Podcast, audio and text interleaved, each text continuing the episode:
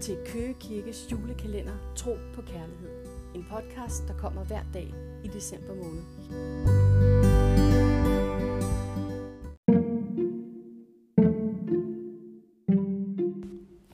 Den 23. december. Det gør stadig frygtelig ondt i Gregers hjerte. Han savnede Kirsten. Men nu lagde han en sidste hånd på altertavlen. Og så stod den der. Helt fix og færdigt. Men hvor var det ærgerligt, at folk i byen ikke skulle have lov til at nyde den juleaften. Men det skulle være løgn, skulle det.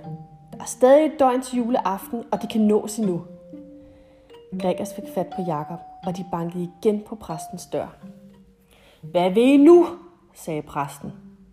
Dog med en lidt mildere stemme end dagen før. Kristen, prøv at høre her, sagde Gregers. Jeg har selv lige mistet den person, jeg troede, jeg skulle tilbringe resten af mit liv med. Og det har Jakob også. Og vi er begge to rigtig kede af det. Men vi kan mærke, at det hjælper, at vi taler med hinanden om det. Jeg var ikke opmærksom på, hvor svært det er at miste nogen, man holder af. Men det ved jeg nu. Så jeg synes, vi skal snakke sammen. Os tre.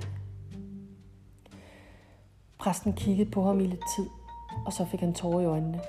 Og så sagde han, du aner ikke, hvor svært det kan være at skulle hjælpe andre, men ikke selv at få hjælp. Siden I var her i går, håbede jeg sådan, at I ville komme igen. Men jeg var for stolt til at bede om det. Men I ikke kom med. Resten af dagen sad Gregers, Jakob og Kristen og talte om alle de gode og alle de svære minder. Og om aftenen fik Kristen massen pludselig travlt, for der var jo en julegudstjeneste, der skulle planlægges.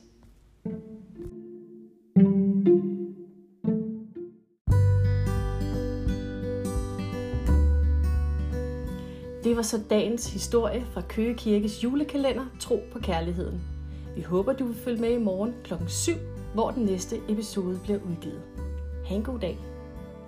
thank you